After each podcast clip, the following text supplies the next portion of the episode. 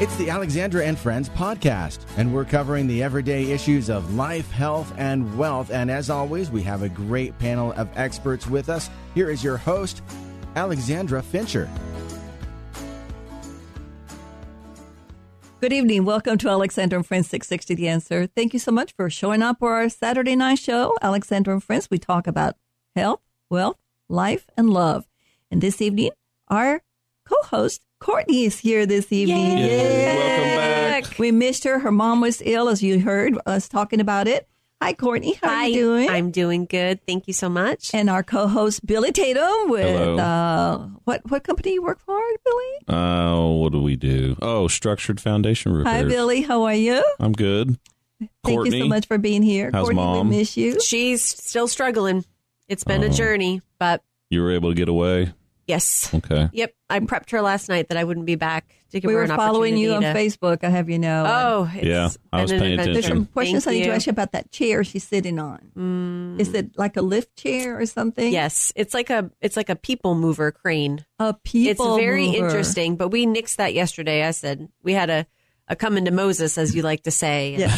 we we got we got rid of that chair. We duked it out because she was she's done being sick, but she can't. We don't mention the other name in front of Alexander. Right. Are we doing the Pledge of Allegiance? Yes, we are. That's what I was just getting ready to say. We're going to take a few, just a few moments so that we can get the Clark family to give us the Pledge of Allegiance, and we'll be right back. I pledge allegiance to the flag of the United States of America and to the republic for which it stands one nation, under God, indivisible, with liberty and justice for all. Wasn't that a beautiful Pledge That's- of Allegiance? that's my the, The children are fabulous, and we thank um, M- Michael Clark, our producer, for having him put this wonderful, wonderful recording. Courtney, are you back now? I'm back. I'm hoping to be back for for good and no Thank more goodness. hiccups. And you know what today is? Isn't our It's one year anniversary One of year Alexander anniversary, and Friends? Alexander and Friends, and we have had exciting um, guests. I mean, every every week we just open the door for new Guests. I'm amazed how you find all these people. I We keep knock at trying to scratch my brain to find someone, and I've got I don't have it. I actually So- have a guest coming next week. next week. Yes. Yes, yes, yes. Okay. Well, we had an amazing guest last week. We had the uh, um, the young girls that or the young Oh, people that work for um, Anita Martinez Ballet Folklorico. What an amazing story! That was fun. It I was thought I wouldn't have that much to contribute, and I ended up all of my daughter's dance stuff came back to me. So Oh, that was awesome. Helpful. and he was texting his daughter from here, and they yeah, were, I was you know, texting her, and TikTok. And by the way, Billy's on TikTok now. You're on Uh, TikTok? I had to get an account because my daughter made a contest with my random text messages to her. So, and I won, by the way, because you know Oh, dads are way cooler yes. than moms. So, so much cooler. And Yeah. one other thing that I want to remind you is this month is October is the um, a be, um, Domestic. domestic violence And? and the Galleria. I want to talk about that. Yes, and the Galleria has made a whole wall of the uh, domestic violence for the um, Genesis Shelter. Mm-hmm. Genesis shelter. Okay. It is so beautiful. Yeah. I'm going to take some pictures of that today. If you have a minute, go by and you can take pictures of yourself. I know they have this little thing. So Jan Lanebine was in my was in my head all week. Me and my wife started a new Netflix show. Oh my that gosh, I was just going to talk about it. That have you seen it? That- Do you have Netflix? no. Oh, Oh my, my gosh! goodness. Everybody needs to watch that Have- show. Have you seen it? Oh my goodness. It is I binged that thing so Yeah. fast. I was just like trying to get through it, but it is We didn't finish yet, but Oh, the it's first good. three episodes, I was like, "This is exactly what Jan was talking about." There's no physical abuse going on mental. here. There's tons There's of other tons of stuff that's emotional not abuse okay. and- Yeah. money control. Are we talking about Britney, uh, Britney Spears? no, No. no, This was, another- and what's really cool is the acting is really good in that show. that It is girl does a Andie great MacDowell job. and her daughter actually play the real mother daughter duo in the in the show, and it just goes through the process. And if if anybody has like single mom cred, which I do, I just I was like just rooting for this girl, and I don't want to spoil anything. No, don't spoil. But the need to talk ending is Don't. amazing. It's amazing. I bet. And I it's- bet the it's- show's good so far. Yes. Goosebumps. So we have an amazing show this evening, and, and I think the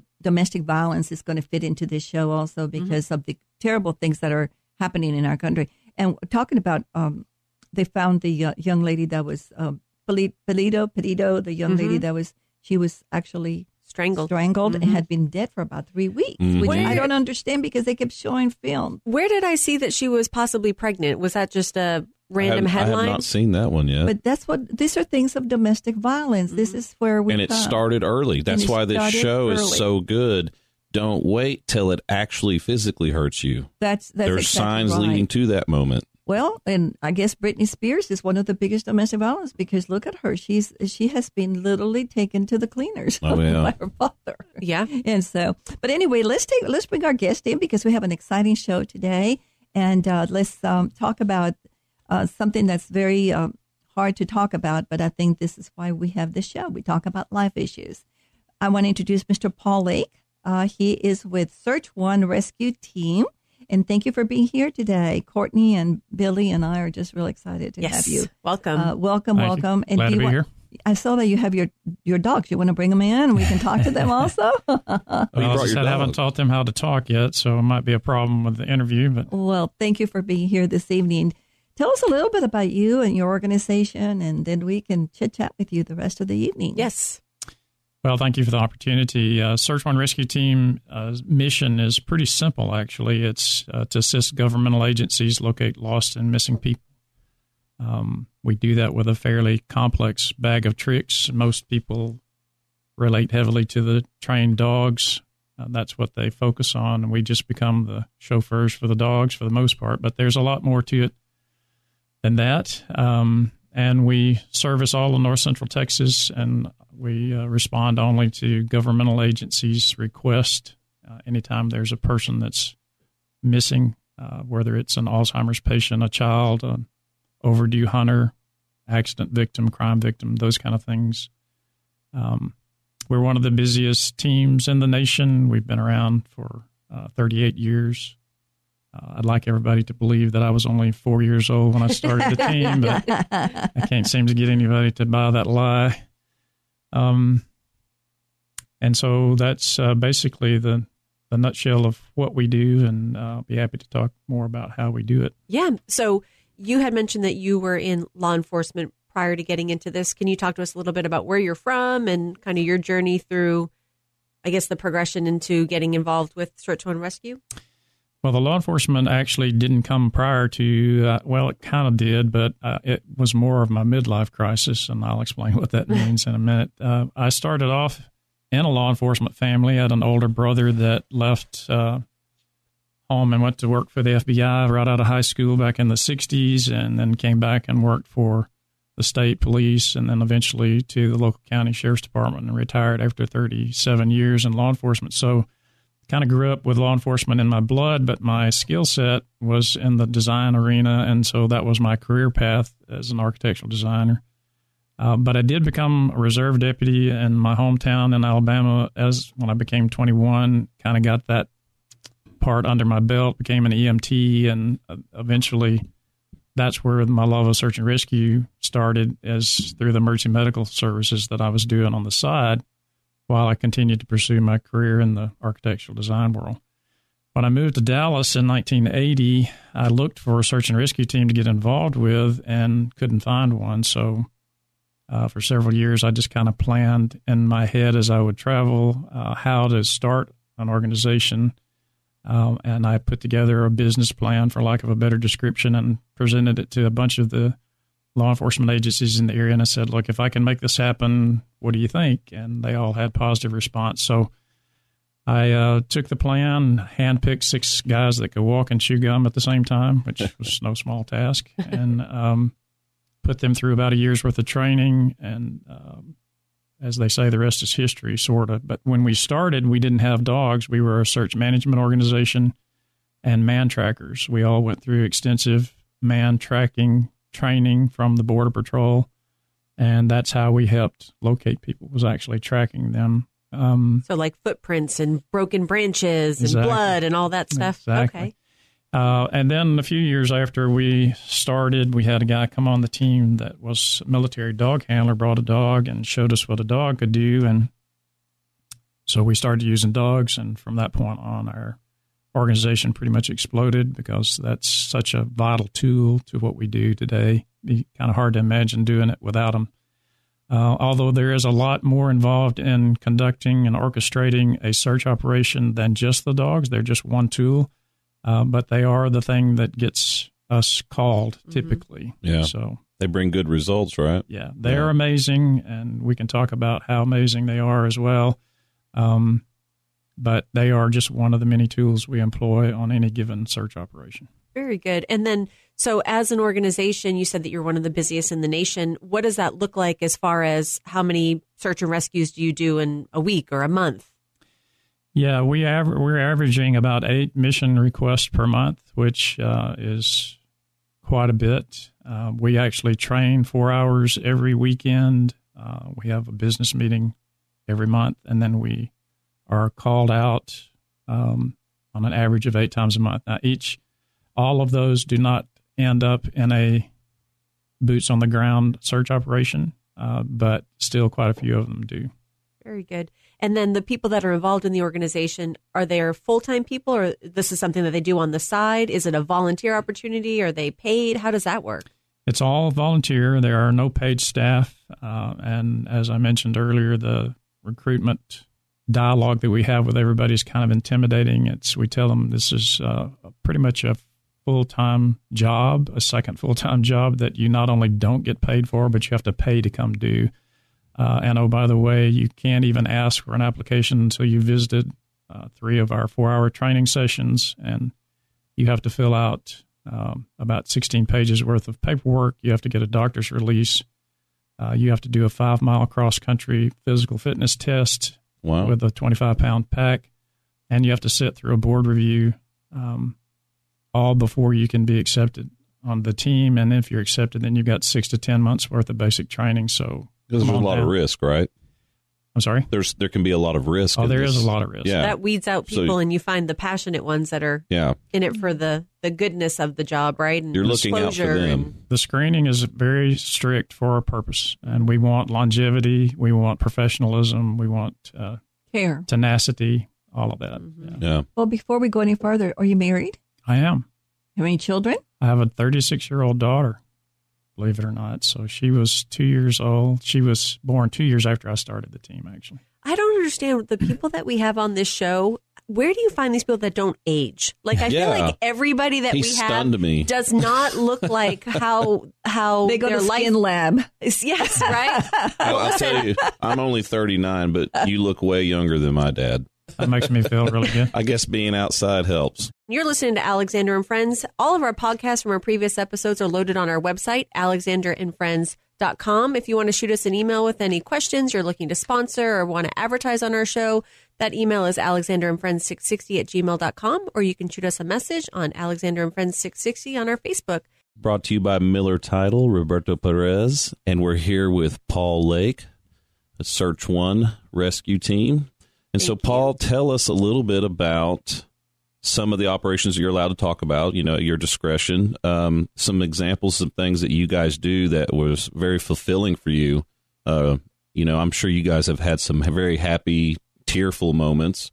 I'd like to hear a little bit about some of those. Yeah, they are uh, extremes of, of both ends of the spectrum. And so you kind of have to be prepared for both. I can remember the very first find that I made. This has been close to 30 years ago with my dog was a three year old child that had been um, bludgeoned to death, unfortunately, by his mother's estranged boyfriend and Wow. dumped in an area. And they had been searching for him for uh, almost two days before we were called, and we made the find in about 15 minutes. And that was all good, uh, but uh, it was evening. Uh, it was along a creek bank, and uh, on the opposite side of the creek bank, which was elevated probably 30 feet above where we were working, was the entire family, most of the neighborhood, about six fire department trucks and lights and everything pointed in our direction. And so when my dog made the find, um, and kind of buried himself underneath a bunch of shrubbery to make the find.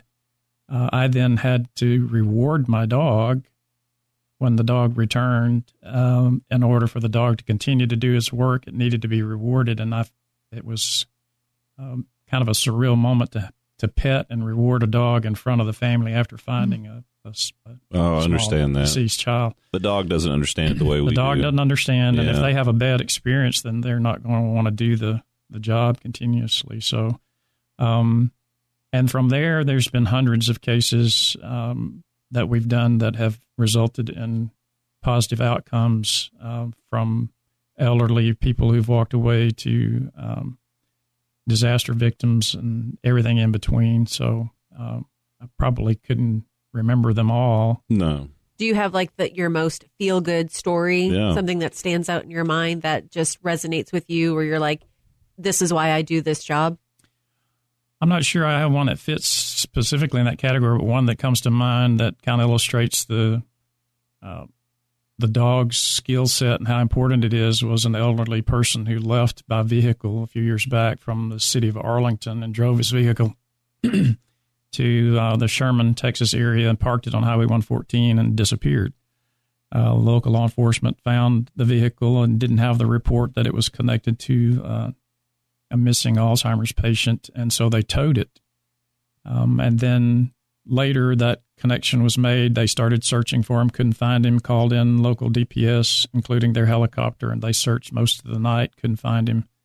Uh, they called us, and the wee hours of the morning, we arrived about sunup and had to obtain a scent article from a relative, uh, which is not the best way to get a scent article because we have no way of knowing how contaminated it is with other people's scent. Um, the bloodhound took the scent article, started trailing immediately, went westbound on 114 for several hundred yards, then crossed both lanes of traffic in the median, Oh went northbound, Wow. uh, went into the woods several hundred yards, then turned 90 degrees back eastbound, traveled several hundred yards till he hit a drainage ditch, then turned southbound in the drainage ditch and worked several hundred yards until he found the victim underneath the uh, a, the highway in a drainage culvert. And the gentleman was uh, completely disrobed, um, even though it was summer weather, and his feet were propped up on the side. His eyes were fixed and dilated. He was probably less than 30 minutes from being deceased. He'd gone through all the stages of hypothermia. And the reason that the DPS helicopter with the FLIR couldn't see him is because he was underneath a concrete structure. He would have never been found without the dog. Um, and we were able to stabilize him and have uh, Sherman Fire Department come out and package him and send him to the hospital. And he was back home with his family in about three days. So Oh, those are things where um, the end result would not have happened without the use of a dog. In that case, we didn't have Yeah. time to, to to set up a full ground search operation. It was just hit the ground with a dog. The dog made the find, and it happened in just the nick of time. So So not everybody knows what FLIR means, but there's forward-looking infrared radar, which Yeah. is what you see and it when doesn't work if you're hiding in a culvert. exactly And yeah, exactly. so the dogs are a great tool. I agree with that. so you run this operation as a business, right? You have, uh, I see they have board of directors, president, vice Right. president.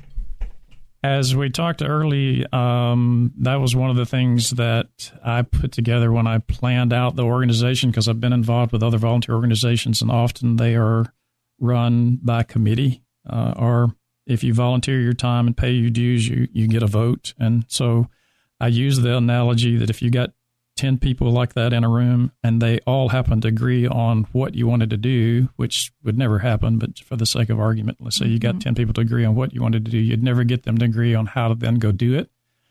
So I elected to not start Search One as the typical volunteer organization, but run it like a business. And so it's had a business hierarchy with the board of directors and um, a business management style of operation. And so we take people's input, but the decisions are still made by our business management hierarchy. Who manages your operation when you are out in a the, your, your during a uh, event? So that's a separate uh, management system. Uh, we operate under the incident command structure. We have trained search managers. There's seven of us that are search managers on the team. And so when we are operating in the field, um, it's not a business, it's a search operation. And so we'll have incident commanders, uh, operation managers, staging managers, all of the things that fit in the incident command structure, which was developed by the fire services out in California 40, 50 years ago and still is used today in most emergency situations with governmental agencies, and so that's how we operate. What area do you operate in? Are you only in Texas, or do you go? Do they ever ask you to leave, like in when the Florida uh, condominium collapsed? and you had to? no, the the large scale uh, disaster scenes that require urban search and rescue are handled by FEMA teams. There are 28 of those stationed around the United States. There's one in College Station here, Texas Task Force One, and there's one in the Dallas area called Texas Task Force Two.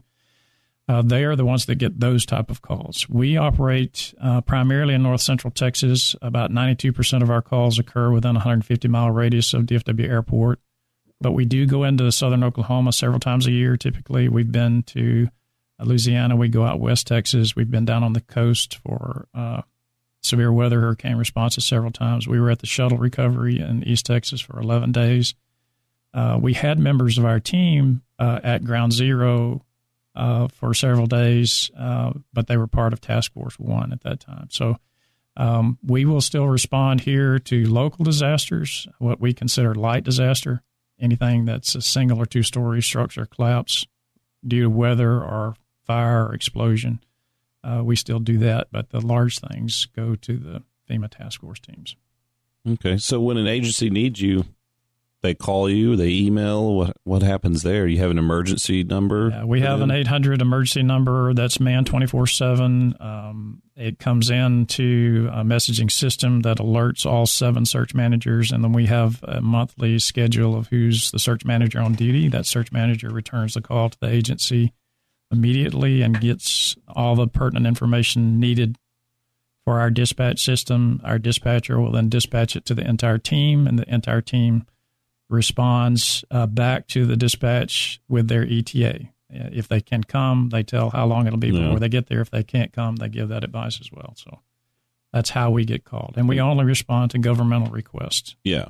yeah. Now, how do you fund the organization? Do these government agencies do they they contract you out and you actually get paid, or it's still all a volunteer basis? That's a good question, and we do not charge for our services, so no one ever pays for what we do, and our funding comes totally from uh, donations by the communities that we serve. Um, this is our first year in 38 years to actually have a fundraising campaign. Uh, we've been fortunate and blessed to have been fairly well funded over the years, and we've been good stewards of what we do get. Um, we have no paid staff, and so 100% of the donations that we get goes directly to the operations and our mission. Um, this year, we hired a grant writing agency, and we are actively soliciting funds through that process. And we've had a a little bit of success, but still we have no way of predicting from uh, year to year or even month to month what our income is going to be.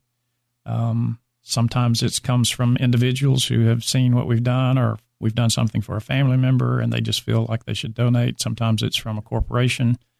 Um, but that's how we get our money. It's uh, if somebody was looking to donate to your organization, where do they find the information and how do they reach you? Do you have a website? Yeah, we do have a website. It's just, it's real simple, searchone.org. It's S E A R C H O N E.org. And there is a tab for donations there, and they can pay easily uh, that way if they so choose. Um, or, or contact us direct. We give them instructions to do it several other different ways if they so choose. And then, is there anything that we can do to try to help raise some money for your organization? I mean, is it something where you're looking for a connection maybe with somebody that we've had as a guest on the show, or maybe Alexandra knows everybody? So is there somebody yeah. that you're looking to make a connection with? Well, I, I, mean, obviously, we would love to take money from anybody that wants to give it, but I really did you, prefer. Did you hear for, that? I, yeah. I, prefer the donors to be somebody who gets it, if right. that makes sense. Mm-hmm. Somebody who kind of has a understands vest, it. Yeah, has a vested interest in what we do and and understands the the need and importance because we're a strange enigma. And the fundraising efforts, a lot of foundations have predetermined categories, and we don't fit any of them, quite frankly, because we're such an enigma. But um, the right people that understand what we do are very passionate about what we do, and uh, if we find the right one that wants to donate, that's outstanding. I would think donating to you would be a way for someone who wants to help but just doesn't know what to do or how, or maybe doesn't have the skill set to physically help you donating to you is a good way to contribute. Oh, I wish there was something I could do for that missing child. Yeah, absolutely. Uh, and we would welcome that. We also uh, need people who come out and just hide for the dogs from time to time. We call them professional victims. And uh, Some, Uh, some so, training uh, exercises there. Yeah, we train four hours a week uh, on the weekends. In the summer, it's early Saturday mornings due to the heat, and then the rest of the year we just switch back to Sunday afternoons from two to six, uh, typically at D- DFW Airport. And so uh, people Professional are victims. I always Yeah. thought their names was Karen. Yeah. Oh, Billy. That- that is Put very now you, it, it sounds fairly easy, but you can't just come out and hide for the dogs. You have to go through a, a small training, Training. program to, because the the dogs uh, training is really important, and the victim is one of the most important aspects of that training, actually. And so there's some things you have to know. Absolutely. Is that just an adult thing or, or kids? Uh, kids that can that? drive on their own uh, are welcome to come by themselves, but anyone under the driving age really needs to have a parent accompanying them. But kids are great. We'd love to have kids. Uh, yeah, good way to train. Yeah. Yeah. and they love it. This show is brought to you by Miller Title. Roberto Perez, we want to thank you, our um, Roberto Perez so very much for allowing us to make sure that these shows are brought to you directly. Uh, without his um, sponsorship, we would have a hard time doing that. But if you want to sponsor our show, please give me a call. Alexandra and Friends, 660 The Answer, 972 342 2932. And we also want to thank Michael Clark, our producer, for really putting up with us and putting a great show for Yeah, us. thanks, Michael. Thank you. Okay, Mr. Paul Lake, you're back, and I want to. We we have so many questions. I want to talk about your team for child abduction. I I- I worry so much about these kiddos nowadays. Tell us a little bit how what what starts a child. How do you get called into that particular? So there situation. are uh, organizations that have been formed in the state of Texas, actually nationally, that are called Child Abduction Response Teams, CART for short, and they are um, sponsored, trained, and authorized by the Department of Justice.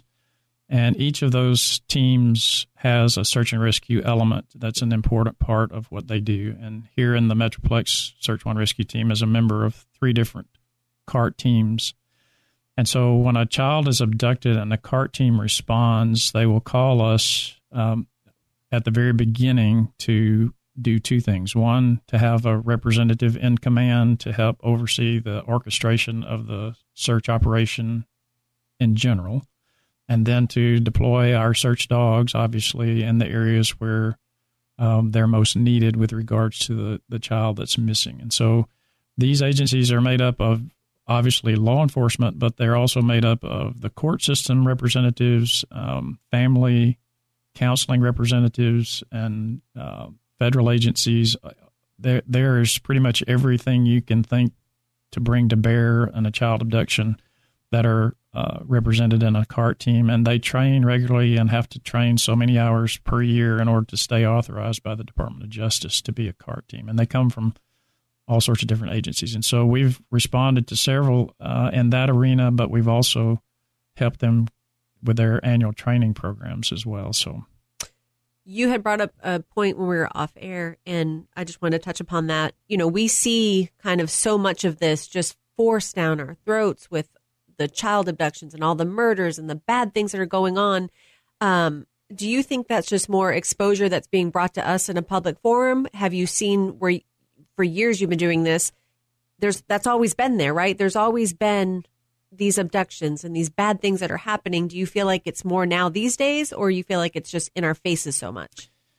I'm not sure I would be an expert to answer that question, but I'll tell you my opinion, and I don't think that it is significant increase uh, as much as it is just a significant media presence and increase in the coverage of it and uh, the proliferation of the information through all the different electronic media is uh, makes it seem more prevalent today. But this issue has been at the forefront of what we do since the inception in 1983. So, um, Yeah. Yeah, I mean, prevalent. you know, it's it's I've got older kids and I've got younger kids, and you know, you kind of see as as the years have gone on, you know, people are like, no, I can't let my kids out. No, I can't let them walk home from school. Oh, you're a bad parent if you let them play at the park, and it's you know that stuff also too is like that parent shaming where you feel like you're not being a good enough parent because you've got your kid under lock and key, and that's something where I've I've you know you've got when my older kids were younger, I used to give them walkie talkies and they would take to the park and they would have to check in every now and then before cell phones were around. And,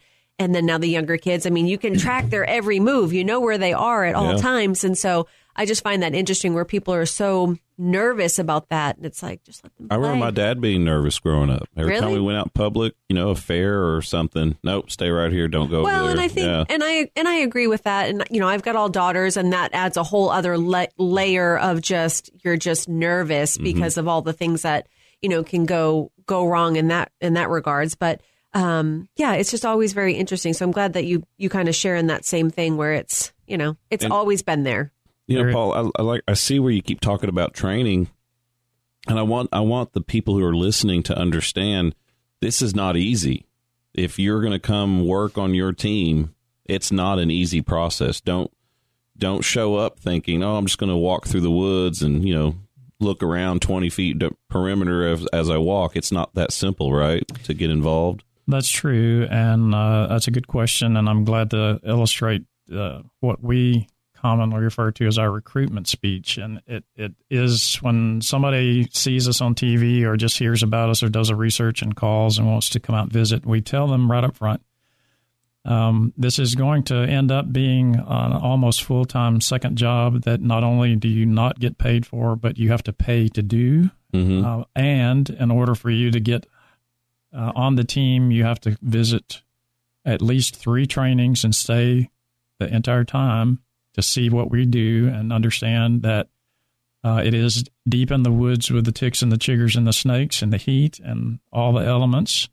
Uh, and then you have to ask for an application. And once you've been issued the application, you have a predetermined amount of time to fill it out uh, and that we have a background check, reference check. You have to get an approval from your doctor. We give them a written description of what's expected of you physically, and he has to sign that saying you are capable of doing that. Then we actually put you through a physical fitness test, which is five miles cross country with a 25 pound pack in boots. You have to do that in an hour and 45 minutes or less. That's a pass fail. It's not a curve grade. Um, if you pass through all of that and still stick to it, then you're scheduled for a board review and you have to sit before a tenured group of members who ask you open ended questions. And there we're looking for your professionalism, your ability to handle uh, yourself under stress. Um, and then if you make it through all that um, and get accepted on the team in a probationary status, you're looking at six months minimum. It's more like 10 to 12 typically of basic training which we call flanker training. You're not allowed to bring a dog to the team during that period. We don't even screen your dog during that period. Um, it's similar to the military's basic training. You have to get that done before you can do anything else. Um, then, if if your biggest desire is to be a dog handler when you grow up, uh, you've got another 12 to 18 months of training with a dog before you can Wow. even be tested or certified. this is as not well. as easy as it seems. No. Yeah. And Okay. is there where do you get the dogs from? I mean that or within the organization, does the dog come with the handler? Does the handler just have a dog within the organization that they would use? So the the organization does not own any of the animals. The animals are owned by the individual handlers, and it's up to the handler to acquire uh, the dog and pre-screen it by our standards, and then we screen it two different times. Um, once for temperament, in order to figure out if it's acceptable to bring to team to just socialize with other dogs and people, and then the second one would be screening it to go into a particular discipline training program. Uh, if it passes that screening for the discipline, um, it can then be accepted into the training program, but that's no guarantee that it can pass the training program. If it doesn't pass the screening, though, we know it can't pass the training, so it doesn't get in. And we have about a 50% washout rate on the screening process before a dog even enters the training program, and another 20% washout during training. So it's pretty arduous. What Yeah. are the breeds of dogs that excel in this type of environment? Well, the general answer to that would be a working breed or a sport breed dog. We don't use the toy breeds or the show So no chihuahuas No, or anything sorry. like that. I, I have some really Not my uh, Chewy, huh? yeah, I usually when I do presentations, I kind of get in trouble about chihuahuas.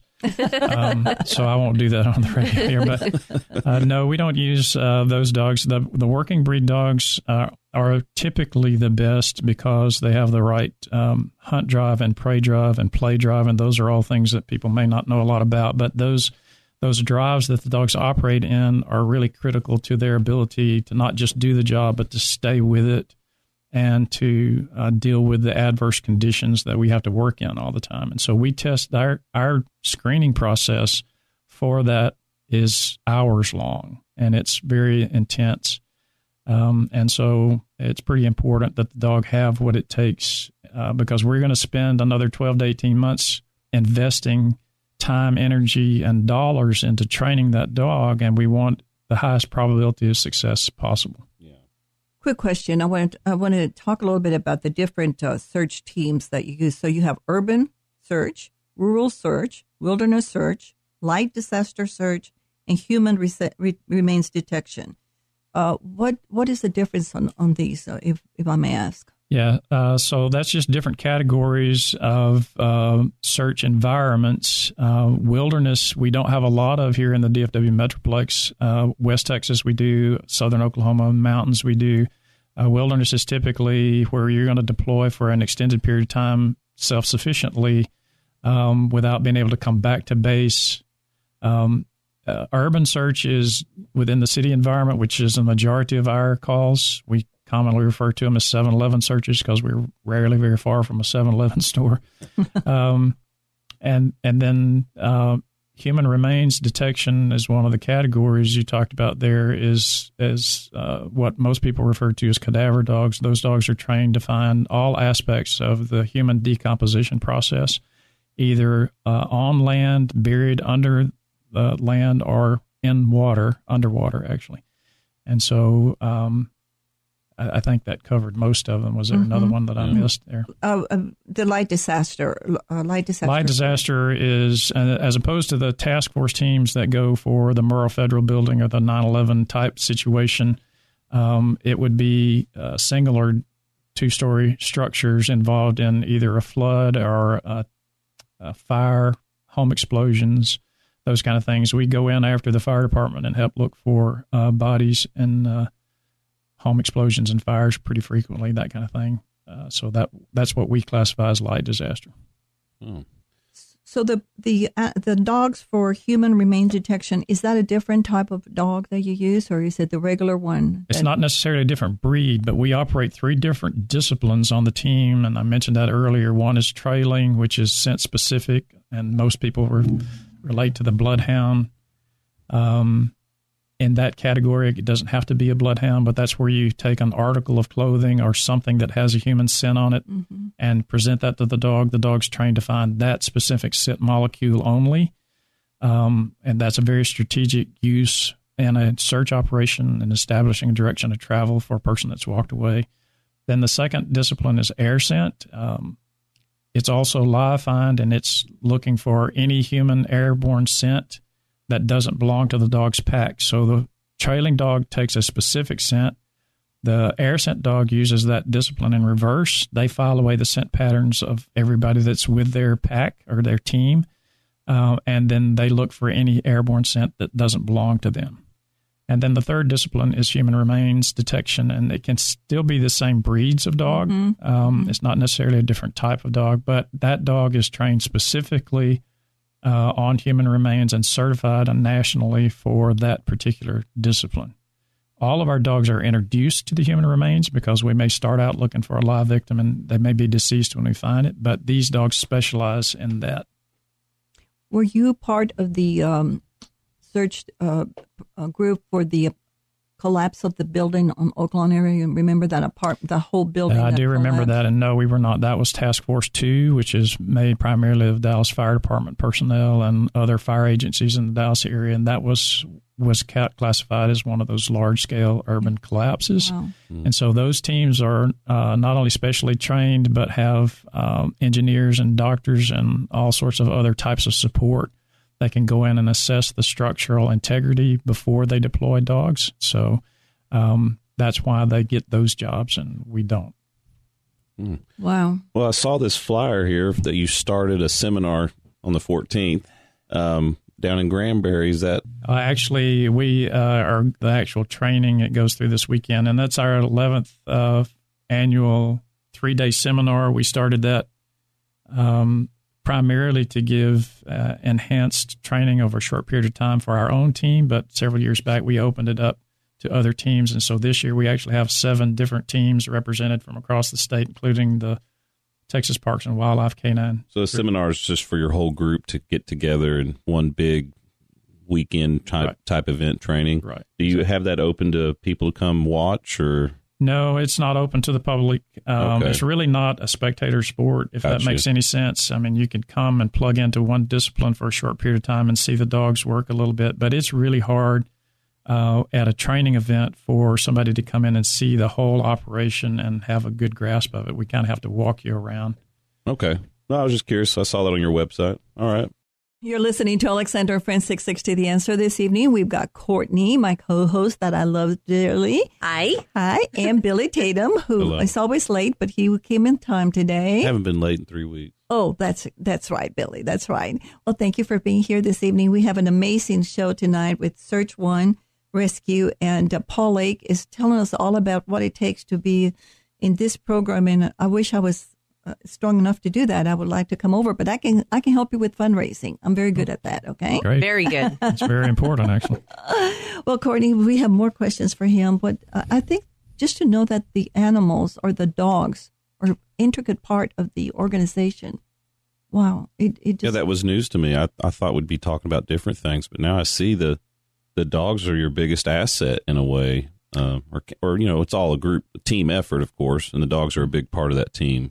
So, Well, they are the key to the phone ringing, if that makes sense. The Oh. agencies that call us out are calling for the specialized dog unit. gotcha. That's what they think of. And so, but when we uh, come to the table, we bring a lot more than just the dogs in terms of asset. We we have our own mobile command center that so we're self-contained and we arrive with a command staff um, and 38 years of experience on how to run a ground search operation as well as bringing the dogs uh, that are the specialized asset. So typically when we arrive, most agencies just say, okay, what do you need from us? Um, this is your operation. Yeah. Do you collaborate with their canine unit at all? Uh, the police canine is a different type of function, and I was a police canine handler for four years here in the Metroplex, and so I kind of see it from both sides. The police canine is uh, trained to do typically um, what's called patrol work, and that's tracking and is tracking a criminal with the ability to defend itself at the end of that track. Um, so it's trained to bite, and uh, it has to be on the scene in a time frame measured in minutes typically, and it works on the hottest trail, not necessarily a specific scent. And so our dogs, when we are uh, trailing, do things differently. We are looking for a specific scent to establish a direction of travel, and our dogs are not bite trained. yeah, they're not aggressive. And so our response time can actually be measured in hours or days. We've had successful trails that have been close to a week old. Um, I'm not suggesting that that be when everybody wait and call us because the earlier the better. The first couple of hours is the sweet spot. Um, but trailing dogs do have the ability to pick up residual scent uh, for many hours after the fact. Um, it's not the highest probability. Uh, the sooner the better, as always, but it can be done. So Is what's there your? any- oh, go ahead. Uh, I was just going to touch base on something we mentioned off when we were on on a break. Um, what's your what's your plans for the future? What's your goals? Um, what's a dream that you have that hasn't come yet for this organization?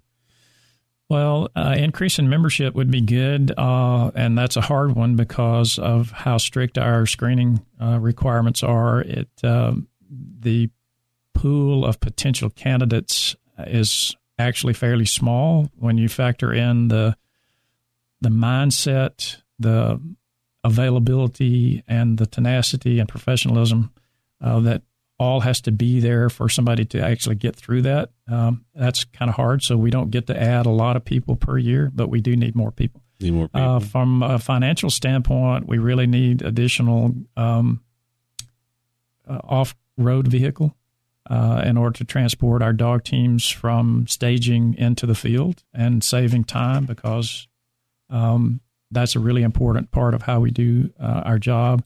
Um, and we'd really like to have a land-based facility somewhere in the central area, hopefully somewhere close to DFW Airport, where we could station our mobile command center and have a training facility right now. We don't have such a thing, and we don't we don't have the funds to be able to afford a lease on that. So those were are a couple of things we need to expand our radio comms capability. Some of these are things that are part of our, our funding campaign this year.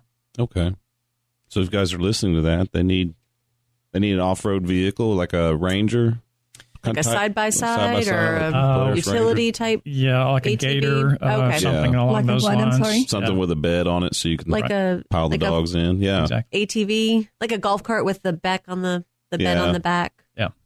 Okay. Anything that we can Alexander. use that's capable of going off road in rough terrain and transporting uh, a dog team that consists of at least three elements. That would be two humans and a dog minimum.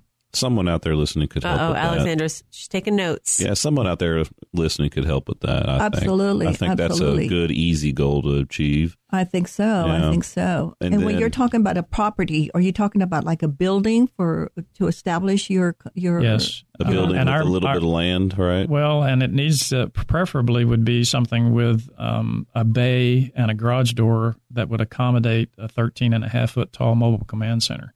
That's the size of about a third of an 18 wheeler. Yeah. and, and it's pretty big. And we would like to be able to store it indoors so we can maintain and operate it in a controlled environment. Right now, it's stored outdoors at DFW Airport's uh, DPS facility, uh, which is great, and we're glad for that. But we have to go through um, some steps to get it out and into operation each time we get called, and that's kind of a problem. So our uh, magic wand would be to have a facility that we could afford, that's paid for continuously, and allows us to store and operate our mobile command center. I feel someone out there has some unleased part of a building or Well, t- something that Or a Especially- connection with yeah. the airport. Uh, Yeah. What what's the name of your company? Structured foundation Yeah. repairs. Uh, We don't That- have any empty bays. well, no, but you know, uh, the, your big bosses might have the availability Yeah. to. Uh, He helps out all the time. I we'll mean, have to- he donates yeah, to we'll a have lot to of call him and talk to him Yeah. and tell him how well you're doing on the show, and this will be an amazing. You know thing. what may be a really good connection is the architect that owns the grill in Carrollton Terry. commercial because he's got a Terry design Wright. background. Maybe he knows And I'm somebody. gonna meet him at 11 o'clock. Paul's an architect too. Yes, so yes, yes, yes. Look those guys up. Paul, there's one question I want to ask you a little bit. Can you tell us a little bit about anything, any big events that you've had to work in the last 12 months that were in the Dallas area that you needed to, um, that tragically uh, you you had to come in on board and work? Well, gosh, uh, there's been quite a few. Um, one that uh, comes to mind was actually fairly close to where I live, um, up near uh, between Lewisville and Denton, and it was uh, a female who came home with her family from church. Um, they were all going out to to have lunch, and she said she wanted to stay at home. Uh, she didn't feel well, so they all went to lunch, uh, came back, and um, when they got back, she was nowhere to be found. And so, um, long story short, it turned out that she had walked away from her home uh, as a result of depression. Uh, she carried with her a bottle of alcohol and a, a bottle of pills.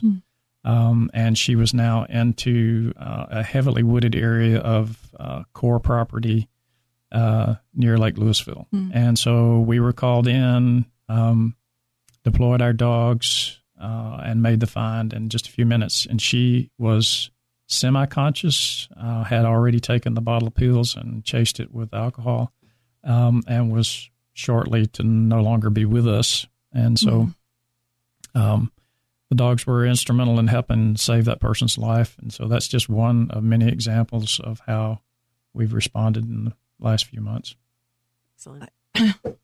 Takes a toll on, on people. So you have to really be strong to be able to do this kind of work, right? That's actually part of the screening process that we have that kind of conversation with every potential recruit because um, not only are the rigors of what we do difficult physically, um, but psychologically, emotionally, uh, if you're not capable of finding uh, somebody who's uh, been the victim of a crime uh, and maybe even completely deceased and occasionally um, in really bad condition, uh, then this is not the place for you. And so um, you you're not only risking your own self occasionally just because of the extreme conditions in which we operate, but you are going to be witness to evil Mm-hmm. uh, at times, and you're going to be witness to tragedy uh, regularly. And so that's just part of what we do. Check me off that list. Yeah, that could be hard to get used to. I get Yeah. irritated when people cut me off in the on the highway. I couldn't handle anything beyond that. That's just oh Do you recruit? Uh, do you go out and do recruiting events?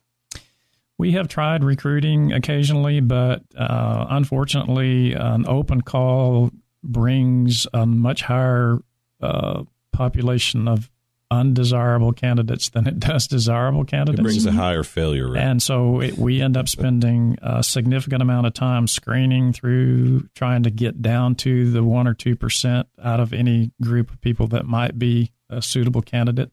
And so we really just rely on word of mouth and contact that way typically. Um, Yeah, that's why I asked you earlier, so you could kind of let listeners know. I don't think this is something you can easily show up and accomplish. Because even after what you've told me, I don't think I could do it. Well, if if the description that I gave made your heart race and caused you to think that I would like to try that, then maybe you should come on out. Yeah. If if the description I gave causes you to go, "Wow, I don't think I could do that," then chances are you can't. For So- me, it would be the time. It would be the time involved to do all this it's stuff. the emotional I- I aspect just- for me. I just Yeah, For me, uh, it it would be emotional. yeah. Emotional because I just, especially if it The has to kids, do with children yes. and, and elders. Mhm. it's, Um, this is for a few select people. It is. It- So Yeah. if you would like more information, you can go ahead and visit the website at www.search1. That's S E A R C H O N E dot org. I had to put my glasses on because I can't see. Wow. and you can go ahead and reach out to Mr. Paul Lake. His number is 214 724 1401. Did I get that right? Correct. Even without my glasses on. Paul, we're coming to the end of this uh, session. Would you like to, what would you like to tell people and, and our, our listeners? What do you want to tell them? If you need people to volunteer and if, how, uh, what do you want to say at the very end? Because this is a very hard organization. You've put a lot of years on this. What made you do that? Well, it's just a desire on my part to be involved in this type of operation that was born many years ago is the only reason I have for being involved in it. But what I'd like to tell the general public is that while the requirements to be involved in a search operation are very strict and our membership requirements are very strict, we are also uh, looking for people who might be interested in coming out and helping just to be a volunteer um, to help hide for the dogs occasionally or a support function for the team. We we have uh, support roles that would allow you to plug in without having to go through all the training. So if you want to get connected but don't feel like you can do the field work, let us know. Very good. Wow, what an What a great evening. Well, thank Yes, you. yes. Another great guest by you and Liz. So thank you so much. This is Liz Guest, so she's doing. Thank you so much for listening to Alexandra Friends 660 The Answer. This is, show is brought to you by Miller Title, Roberto Perez. I want to thank the Clark children for the great job on the American on the American um, Pledge of Allegiance. And again, Paul Lake, thank you so much for for coming here tonight and telling us all about your organization. Courtney, I'm glad to see you, and I'm Me glad. Hope your mom is doing better. Thank you. Michael Clark, thank you so much for the evening. And of course, we cannot forget Billy Tatum I'm since he is forgotten. It's fun. he he, gets, he crawls under the houses. Have a Billy, good night. thank you. Good night. Bye bye. You've been listening to Alexandra and Friends, the podcast. Reach out to us on Facebook at Alexandra and Friends or write us an email, alexandra and friends 660 at gmail.com. Be sure to mark us as one of your favorite podcasts so you never miss an episode.